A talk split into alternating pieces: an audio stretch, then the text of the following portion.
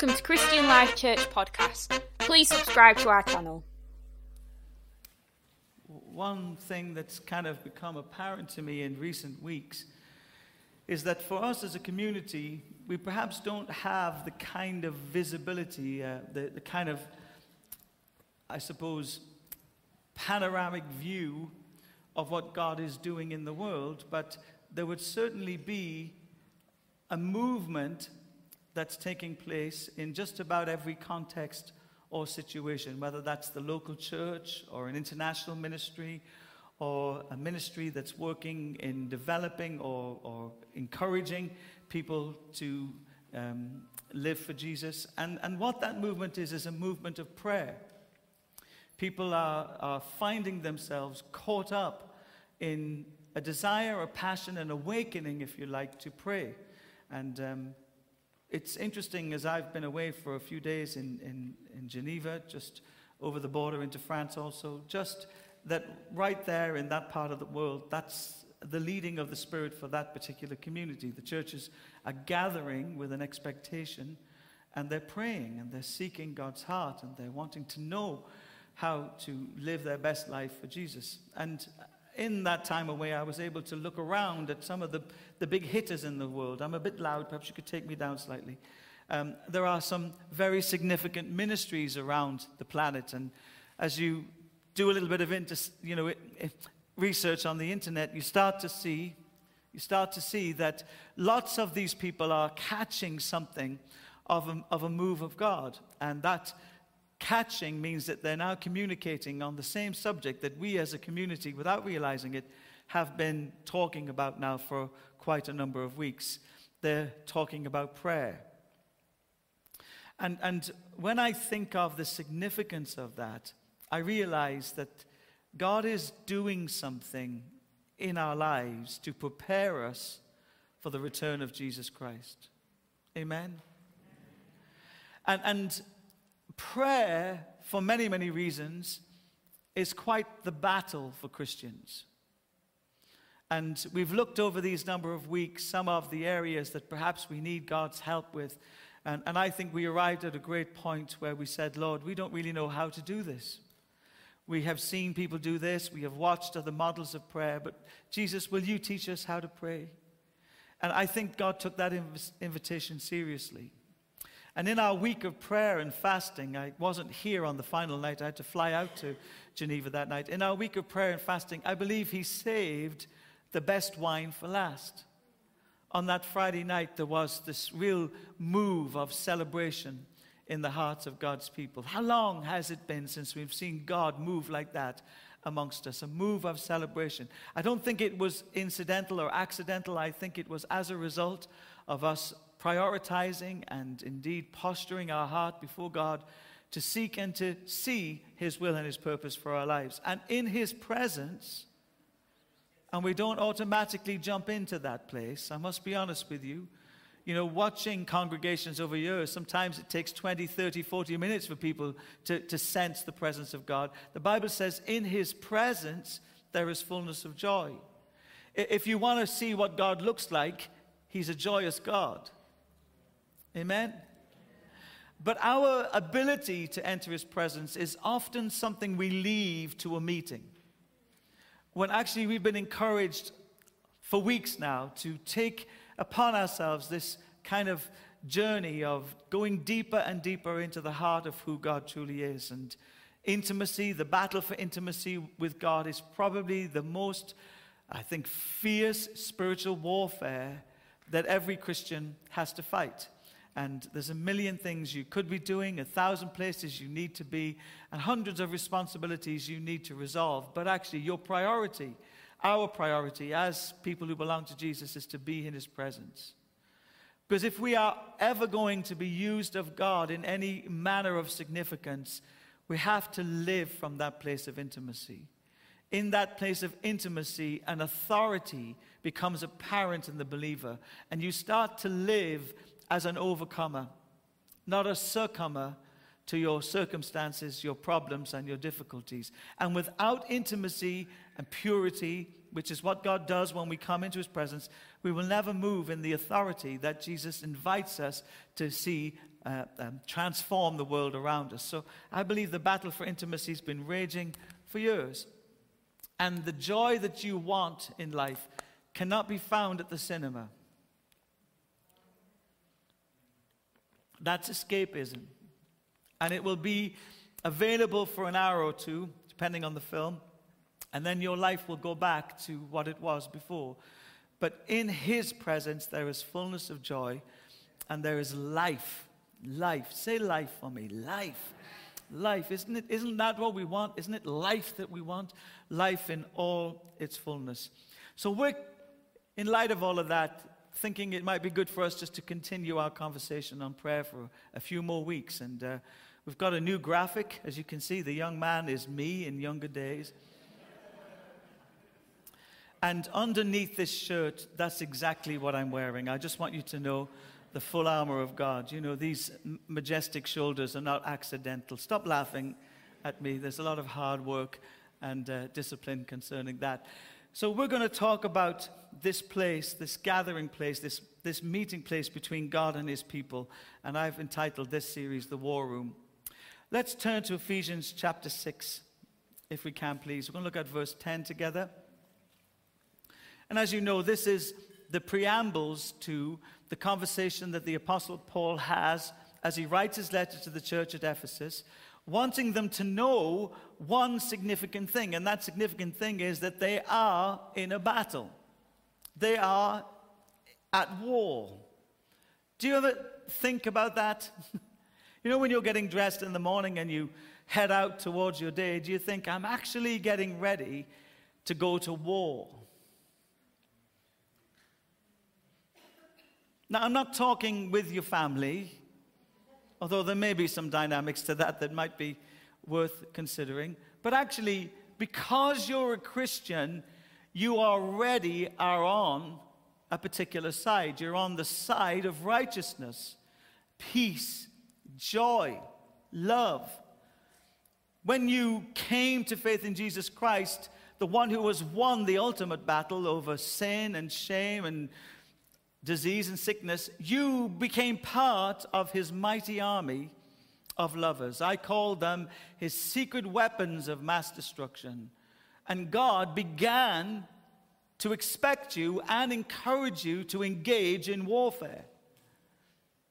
Now, I know this is not the metaphor that we like, because I think for many, many reasons, we've adopted the posture of being the family of God. And of course, if you look around the room, you will see that God's family is very diverse and comes from all kinds of people's groups from all over the world, and always has and always will. And that is great, but we are not just a family. We're certainly not just a community. That's people gathered together in one place for a particular time or season. We are also, as well as a family and a community, we are also a place where grace and mercy and the goodness of God should be expressed backwards and forwards. They call it fellowship in the Bible, that we have a mutual love and respect and honor for one another, and a care and a compassion, and indeed a generous heart towards one another. And we're working on that, and that takes a little bit of intentionality. But I want to use a metaphor that for many, many reasons, for many, many years has not been used of the church. And here's the metaphor I want you to think about today with me is, you are not just a family, you're not just a community, it's not just a fellowship of people, it's not just the hospital where God heals and restores. You are the army of the Lord. You are in the Lord's army. Now, some of you are thinking, I never signed up for that. I just wanted to get my ticket to heaven and have a good life. But actually, whether you want to or you don't want to, the minute you accepted Jesus Christ as your personal Savior, the enemy sees you as his enemy. And you, whether you want to be, whether you understand it, whether you like it, whether you embrace it, you are his target of destruction. The Bible says of the enemy, he comes to steal. When I look around the church, I think, he's done a good job. Through the pandemic, he stole our hope. Do you know, our hope is not a feeling. Our hope is in Jesus Christ. Yes, the hope of glory is in Jesus Christ. He stole for many people our peace. And all kinds of Christians got caught up in, you know, all kinds of fear and anxiety and concern and apprehension about all kinds of things. Some of the most fierce advocates for that were in the church. And then there's the other extreme. It's all Beelzebub and there's the mark of Satan. And do you remember all that as well? Nobody wanted in the church, and some churches wouldn't take the injection because they thought it was the mark of the beast. I want to tell you, whenever that happens to you, it won't happen incognito. You will know. Go back and read your Bible. You will see it. You'll know. It's not going to happen in a submersive way. You will see that the enemy is trying to put his stamp on you. And we are going to look through your hair later on and see if there's any 666s on the back of anybody's neck. Just on the way out, we'll just kind of view that on the way. Just double check, make sure that all is well. It is well with my hair. So anxiety stole the peace of Jesus, which surpasses all understanding. He did. And so many people have never recovered from that, sadly. For some people, he stole their confidence of being out and about amongst other people. And there are people watching online this morning, and they don't feel they have the ability or the capacity to be able to engage in community anymore. And they watch from afar, and they view from afar. And I appreciate the battle. Absolutely, fundamentally, I understand their concerns. But I believe that the enemy is a thief. And I think I've got to be really careful about allowing myself to submit to that kind of theft. When Jesus said, I came to give you life in abundance, it wasn't a wishful thinking, it was an invitation. And as I think about life in abundance, I think of some of the things where the enemy has stolen. So whether you want to be in a battle or you don't want to be in a battle, whether you prefer the ideology that we're a family, which is true, or just a community, or even a grace community with fellowship at the heart of that and mutual love and respect and honor, you are also today, right now, at war. And when you were putting your socks on this morning and deciding what fabulous thing you wanted to wear, there is an enemy crouching around the life of a believer, and his whole intentionality is to ruin and destroy your love, affection, and relationship with God. And if I were you, and I'm not you, I'm me, I would become a little bit more hyper-vigilant about that. Hello? So Paul, seeking to help a church not unlike ours, in a world not unlike the one we're living in, where all kinds of adversity and atrocities happen to all kinds of good people, begins to write a letter to the church at Ephesus.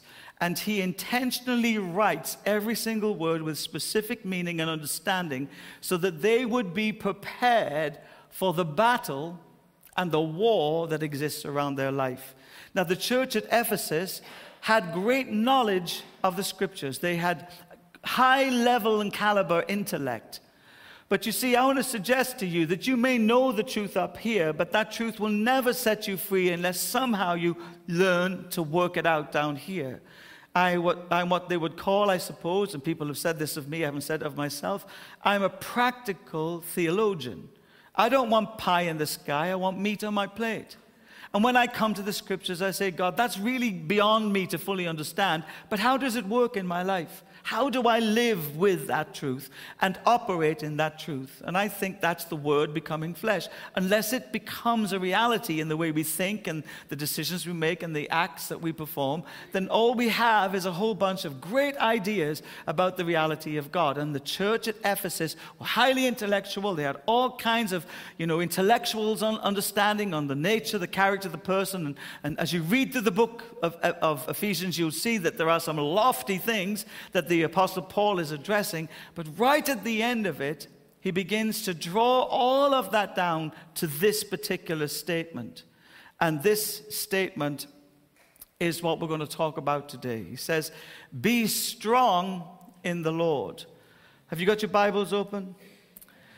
Finally, brethren, be strong in the Lord and in the strength of his power.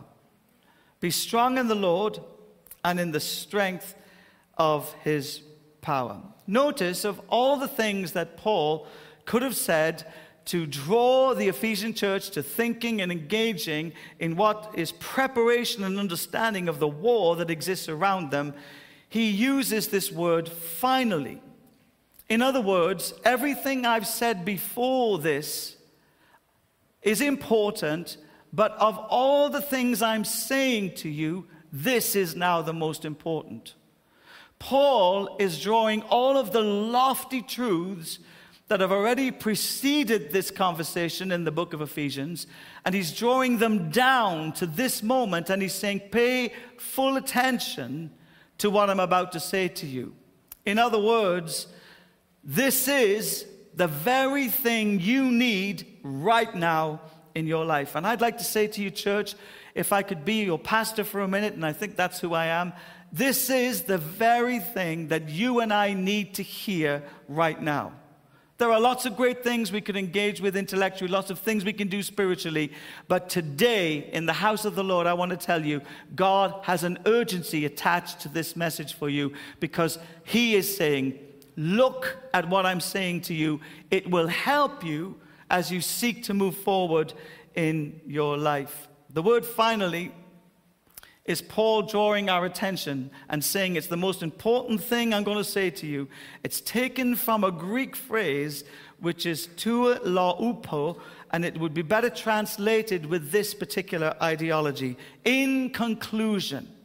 In other words, in summation, I'm taking all of these thoughts that I've given you, all of these wonderful things I've shared with you, but this is the thing that I want you to pay attention to. It's the one thing I want you to remember above everything else that I've said to you.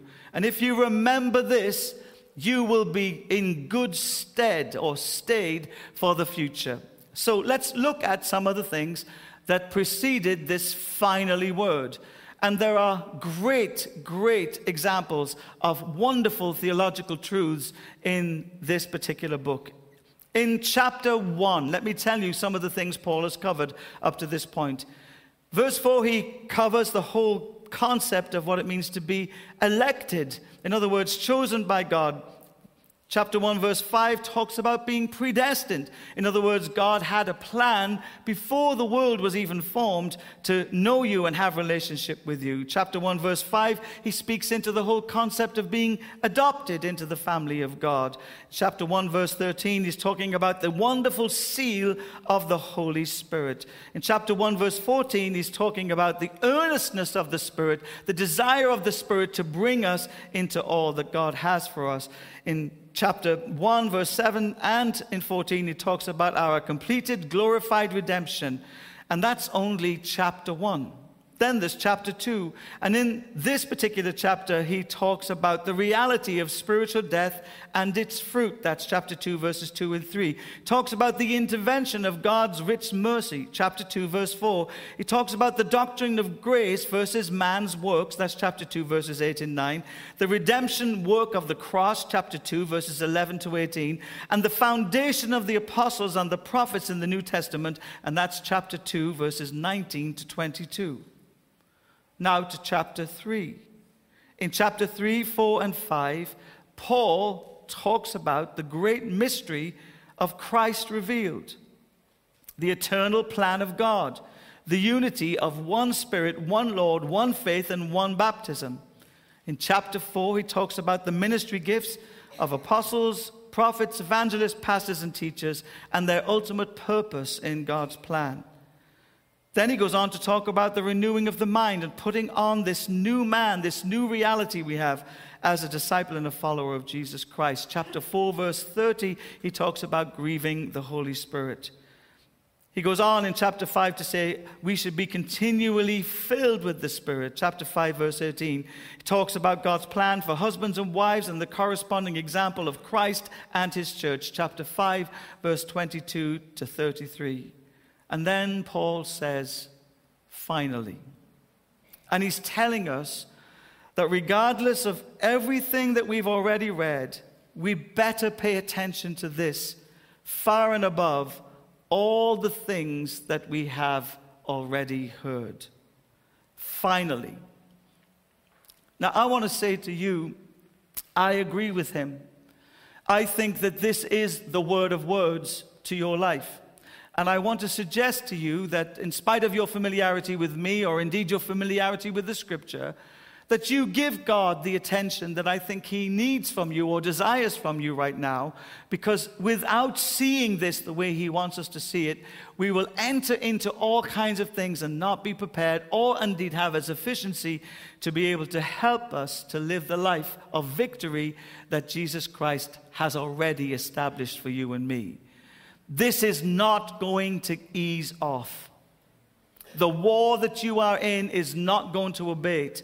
It will come to a glorious crescendo as the world is being prepared for the return of Jesus Christ. And if you're not prepared for battle now, I guarantee you, in a few months or even years' time, you will say, I wish I'd paid attention to what was said to me back then, because I need to know what it means to do spiritual warfare. I can have an intellectual understanding of God, but I need to know the authority that is mine in Jesus Christ, and I need to know how to exercise that authority. Paul uses this particular phrase, and it's an interesting one. He says, finally, my brethren. Let me talk to you about the word that he's using here. The word brethren is adelphos, which means my brothers in arms. In other words, my comrades. Paul is using this word, and it's a military word that's associated with people who have fought incredibly well in battles and wars, and are commended and recognized for doing so. Paul is saying in the word brethren, I see you as a fellow contender for righteousness and truth. I identify with you and recognize the honor that God has placed upon you, because in spite of the war and the battles that you have been in, you have not shrunk back or diminished your output in seeking to see the kingdom of God extended. Paul is saying, I'm not ashamed to identify myself with you. Now let's think for a moment, how wonderful is it that Paul would want to identify with us? Of all the people in the New Testament other than Jesus, Paul has had the most remarkable effect on the body of Christ. His teaching all over the world and for centuries has been so well received and sought, because he has a profound understanding of how to live our Christian life. And he's saying to you today, saying to me today, I'm not embarrassed or ashamed to find myself associated with you. I see you as a fellow soldier, as a comrade with honor and glory attached to your name. Now, what is he commending these people for? This isn't what we do in the church, you know, when we say, and brother so-and-so is going to come and lead us in so-and-so, or sister so-and-so. This is not a tokenism. This is a clarity that Paul is trying to say, if you are still fighting the good fight, I honor you. If you are still doing what is right in spite of a world around you that seems to love to do what is wrong, I honor you. And there's a special call upon your life, which God has clearly indicated by your ability to fight the fight that he set before you. Now, I want to talk to you a little bit, if I can, about what that fight is. You see, the Bible tells us that we do not fight against flesh and blood, but against principalities and powers. And we often think that the greatest fight that we can fight is somehow up in the heavenly realms. But let me tell you, the biggest fight you've got on your hands, it's you. You are the person, in many, many ways, you have to take authority over. Hello? You have a carnal nature, and if it's not satisfied in relationship with Jesus, you will satisfy those desires in counterfeit ways. One of the saddest indictments on the church right now is we've forgotten what holiness looks like, and many people who profess to be followers of Jesus are living compromised lives. There was a time when I used to come to church and I used to repent of anything and everything, and now so often there's a casual way of it. We've overly subscribed to grace, and let me speak into that, because I'm a real advocate of grace. For the last 38 years of my life, I've lived in it and I've spoken about it all over the world. But grace is not no effort at all. And I think somehow we have separated those two things. We think, well, if grace abounds, then I don't need to do anything. Yes, you do. Because if you knew how privileged you were to have the grace of God in your life, you would live righteously. That grace has been afforded to you by the righteousness of Jesus. And consequently, grace requires, at times, effort for it to become all that it needs to be in our lives. We can't have this casual approach, and I call it Peter Pan theology. It'll all pan out in the end. No, it won't. One day, you and I will stand before God, and we will give an account of the way that we've lived our lives. And things we have failed to do, they will come up, and things that we have had faith to do, they will also come up. This is not a game where you get to sleep until Jesus returns. This is serious business. And Jesus gave his life seriously so that we could live with that kind of sense of reality. How you live matters to God. What you say matters to God. I'll keep going till you wake up. What you think matters to God. So as a man thinks he is, where you go matters to God. Who you go with matters to God. And when you surrendered your life to him, you gave him the right to communicate to you what is good and what is not good.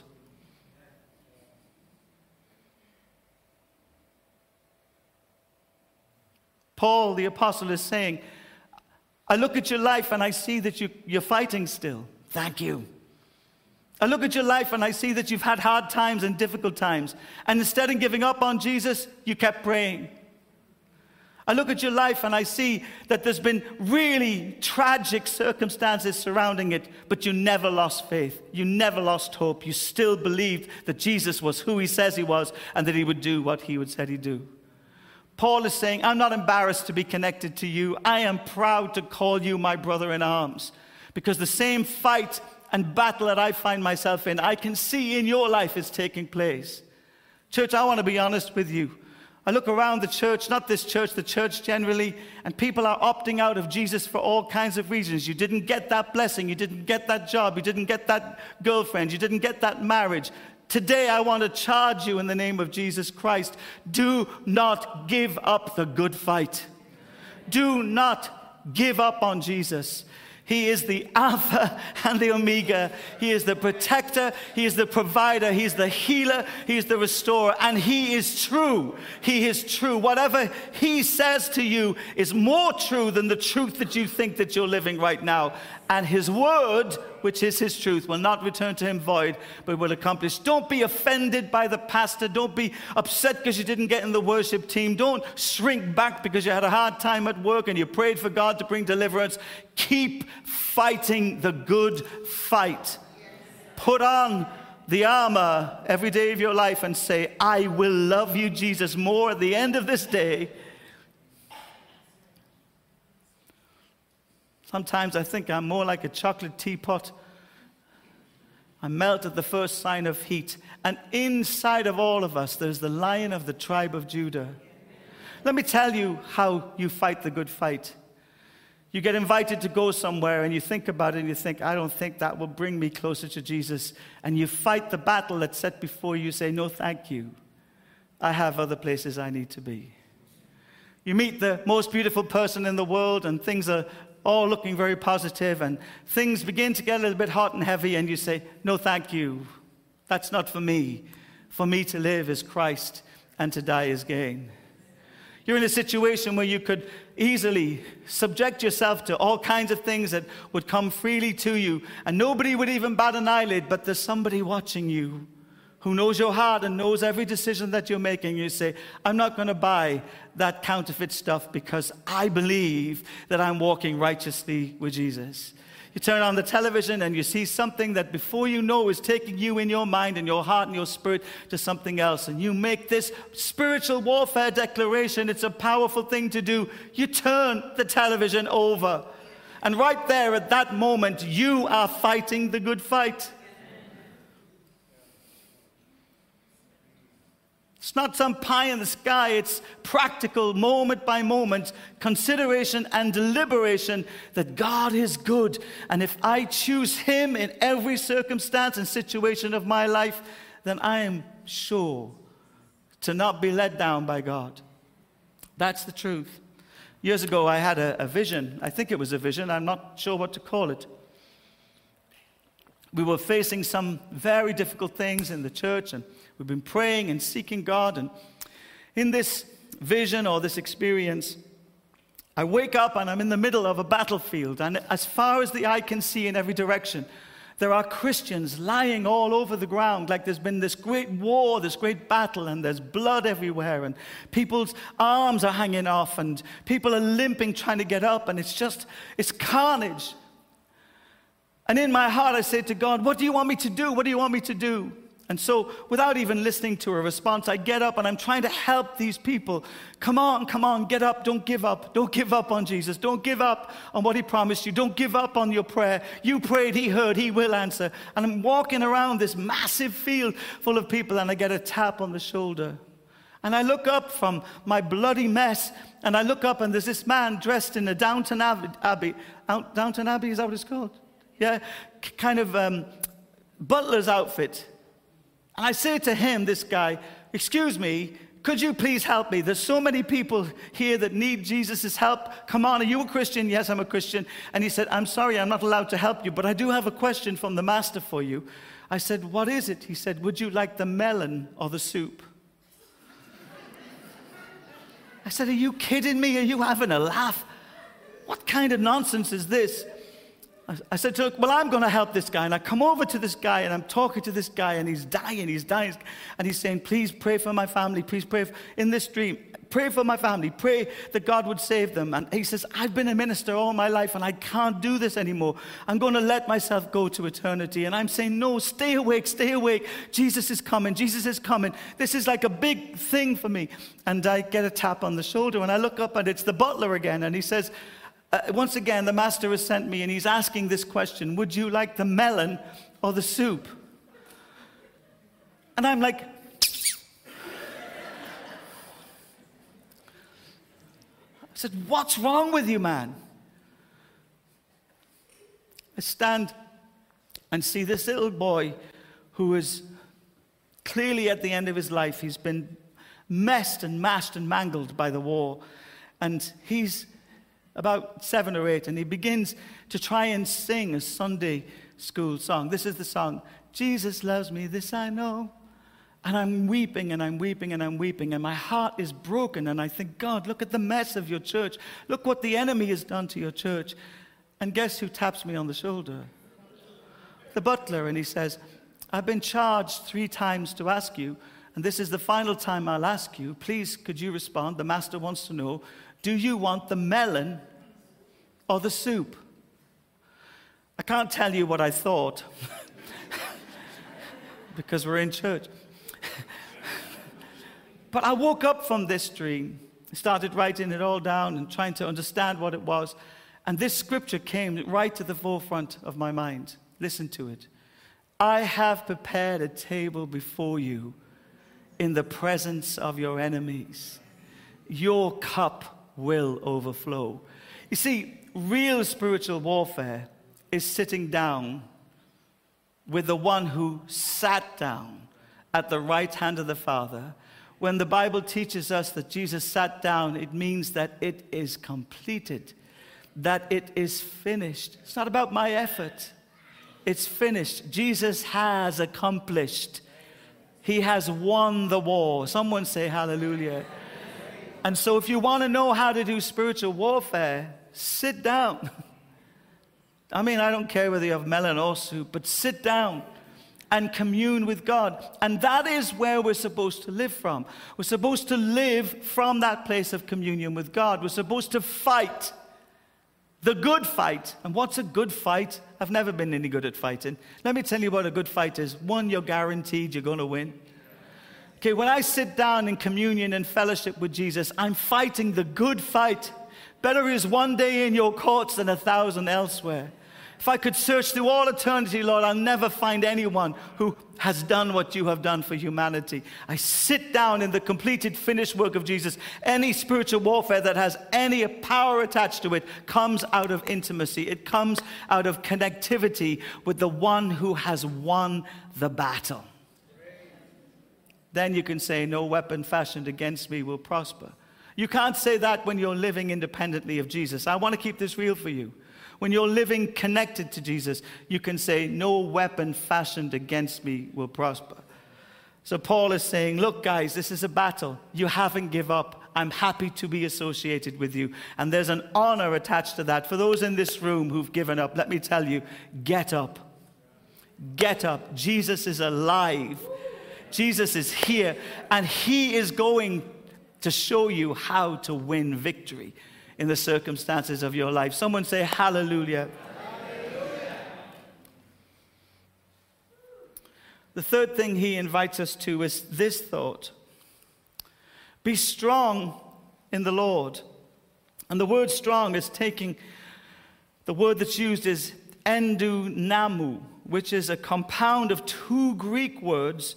The first word is en, and the second one is dunamu, which means dunamis, which is explosive power, ability, or capacity. It's where we get the word dynamite from. And when these two words are put together, Paul is trying to create a thought and understanding for the Ephesian church and for us today that we need to be empowered supernaturally by God. The idea of being infused by supernatural capacity in our frail humanity. He's simply saying this: there is a power that's available, and without it, you will not succeed in any spiritual battle. It is not by might, it is not by human strength or power, but by my Spirit, says the Lord. And Paul is saying God is looking for vessels to fill with his dunamis power.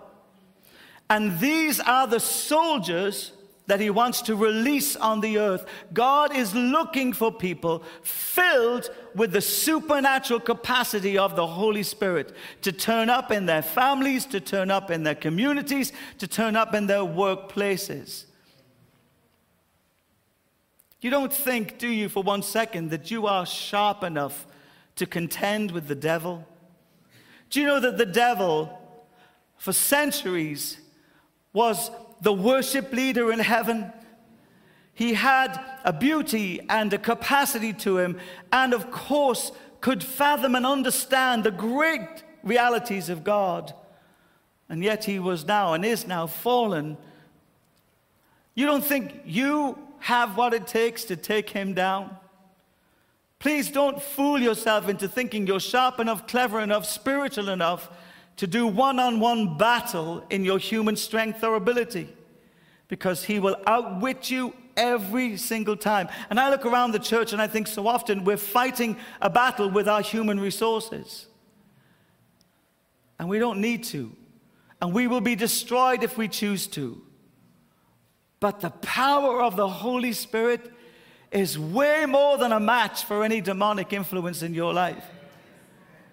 You have and are invited to, by God, to become a vessel that he will fill with his supernatural power. That's not just for Pentecost Sunday. That's an invitation to anyone who walks with Jesus and wants to be with Jesus, seated in the place of success when it comes to personal warfare. Jesus has made room at the table for you, but you will not arrive there and complete the task set before you to destroy the works of the enemy around you by human ability. It's got to be the power of the Holy Spirit. Now, in the background of this particular part of what Paul is saying, he's saying this before he gets into putting on the armor. He's saying this: I'm not asking you. That's not what he's saying. I'm not inviting you. I'm commanding you, be filled with the Holy Spirit. Go and research it yourself. I'm telling you that this is exactly what you need to do. And what he's saying to the readers who are listening to him speak through the letter, he's saying, make your heart wide open for that. Make your life a vessel for that. Don't think it's optional. Don't think it's optional. You need the power of the Holy Spirit. You need God's power to combat the works of the evil one. You need God's power to subdue the demonic forces that are seeking to destroy your life. You cannot do it on your own. In fact, he's saying, don't do it on your own.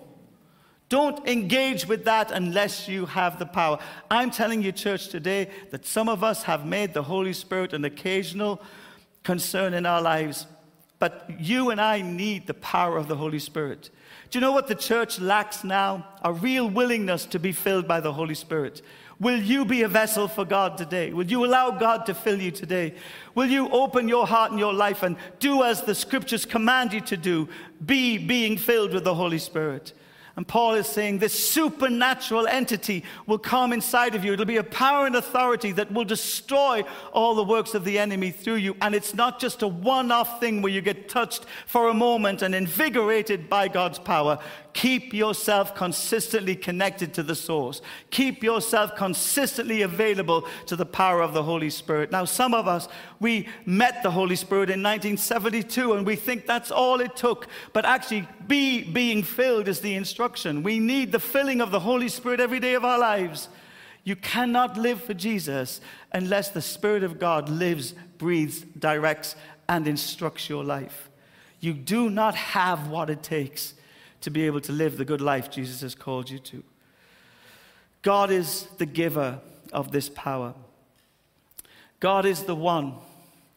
God is the person that infuses us in our inner strength to live with the ability that he instructs us to.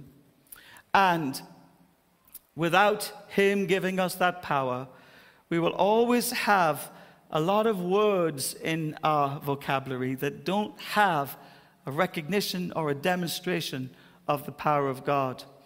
In the New Testament, Paul uses a phrase.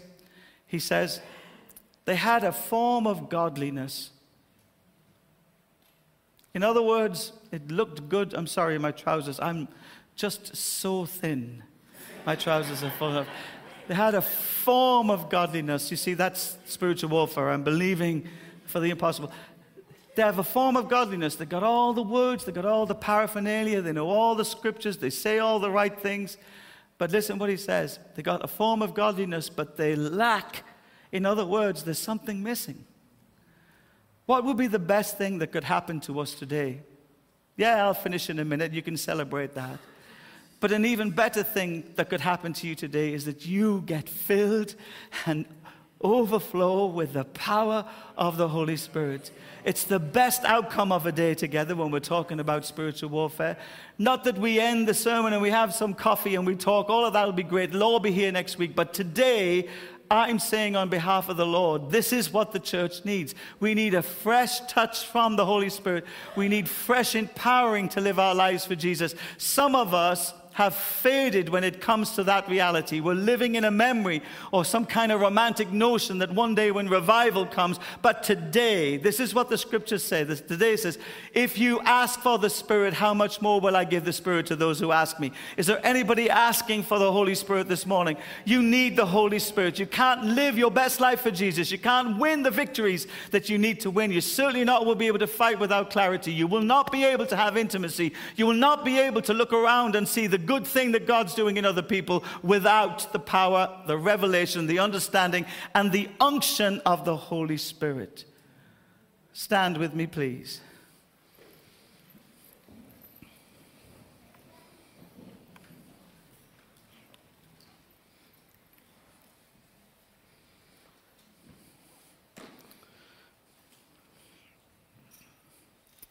Holy Spirit,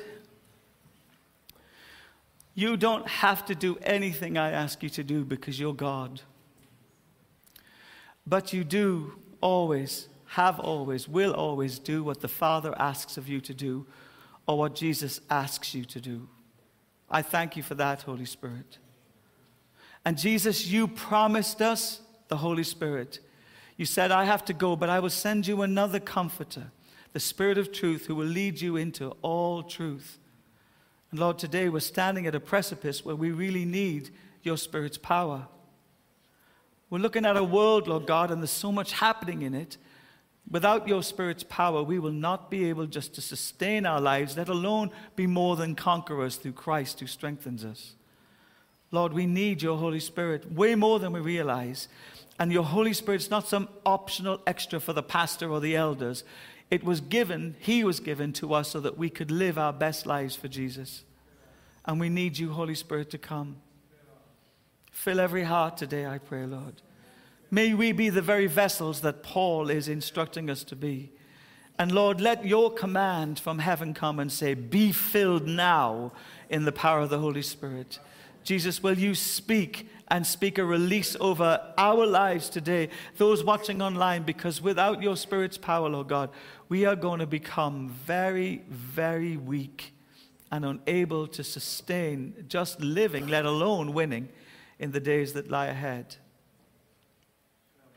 Finally, brethren, be strong in the Lord and his mighty power. Just lift your heart before him and offer your life as a vessel and say, Holy Spirit, will you come and fill me, infuse me with supernatural strength and ability. Holy Spirit, will you come and empower us as a church by God's strength. Holy Spirit, will you help us to receive all that you want and all that you have to give us today. We need your power, Lord. Show your power, O Lord our God. Show your power, O Lord our God. He is the Lord, and he reigns on high. He is the Lord. He spoke into my darkness, created the light. He is my Lord. So who is like unto him, never ending in days? He is the Lord, and he comes in power when we call on his name.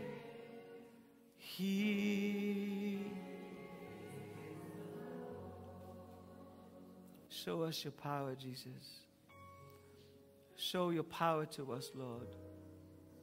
Supernatural strength, supernatural capacity. Because we're called to tear down the works of our enemy, Lord. To live in the fullness of the victory that you have already accomplished, Jesus. And from that place of intimacy, to have forged and formed in us the most glorious spiritual authority that causes every environment we stand in, Lord, to be changed by the power of God. Show your power, O God. Lord, forgive me if I think or have failed to believe that I need your Spirit, Lord. I ask, Lord God, for your forgiveness. I repent, Lord God, and I say, come, Holy Spirit, fill my life afresh. Here's my life. Fill it up, Lord. Fill it up with the presence and the power and the reality of you, Lord, that I may live as an overcomer in these days that lie ahead. And God, we don't even have a clue how the enemy is going to try to destroy and rob us. We have some memory, but we have no real understanding about how difficult things are going to get. And I pray, Lord Jesus, we'll be more than conquerors. We'll be more than ready for all that lies ahead of us.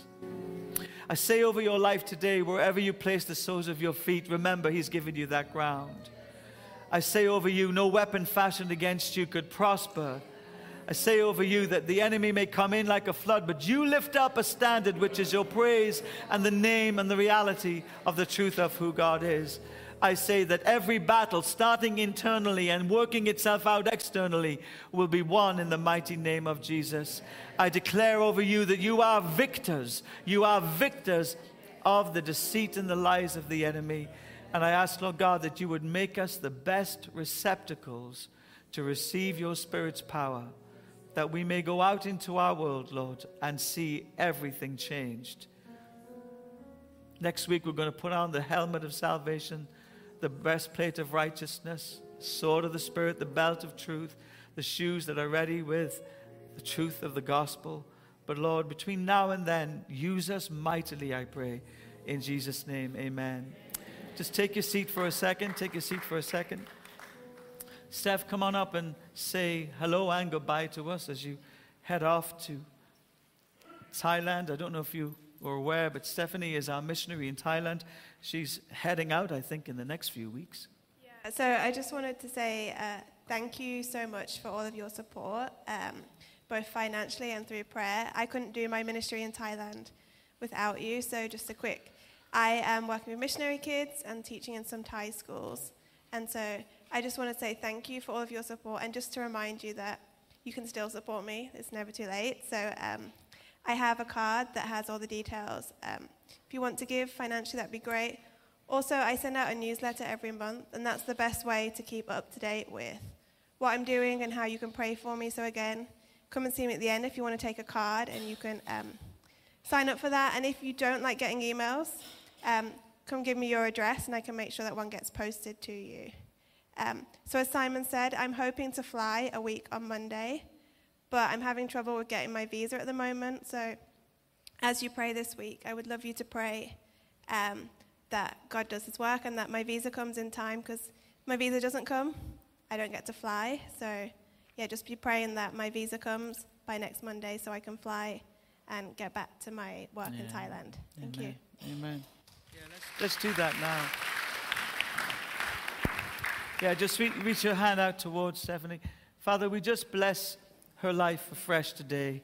We know, Lord God, we've been talking about the Holy Spirit, but Lord, it's the Holy Spirit that's been leading and guiding and teaching and showing her how to live for Jesus in a context or a situation that's culturally very different to the one she grew up in. I thank you for the way that you have used her life, Lord, to touch so many children and others who are working in those spaces and places. And Lord, let everything work together.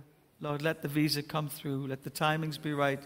May she have favor, Lord, with all the people that are necessary. And Lord, keep her permanently in our heart to pray for her and to talk to you about her, Lord God, because she needs us as a family, not just in word, but in deed, to stand behind the Lord in these times. Because, Lord, she's going right into the forefront where Buddhism and all manner of spiritual things are very prevalent, Lord. And while that looks like a passive religion from a distance, actually it has quite violent streams to it. Lord, I pray you protect her by the blood of Jesus Christ and use her mightily for your glory, God. Amen. Amen. Amen. God bless you, church. I hope you have a wonderful week.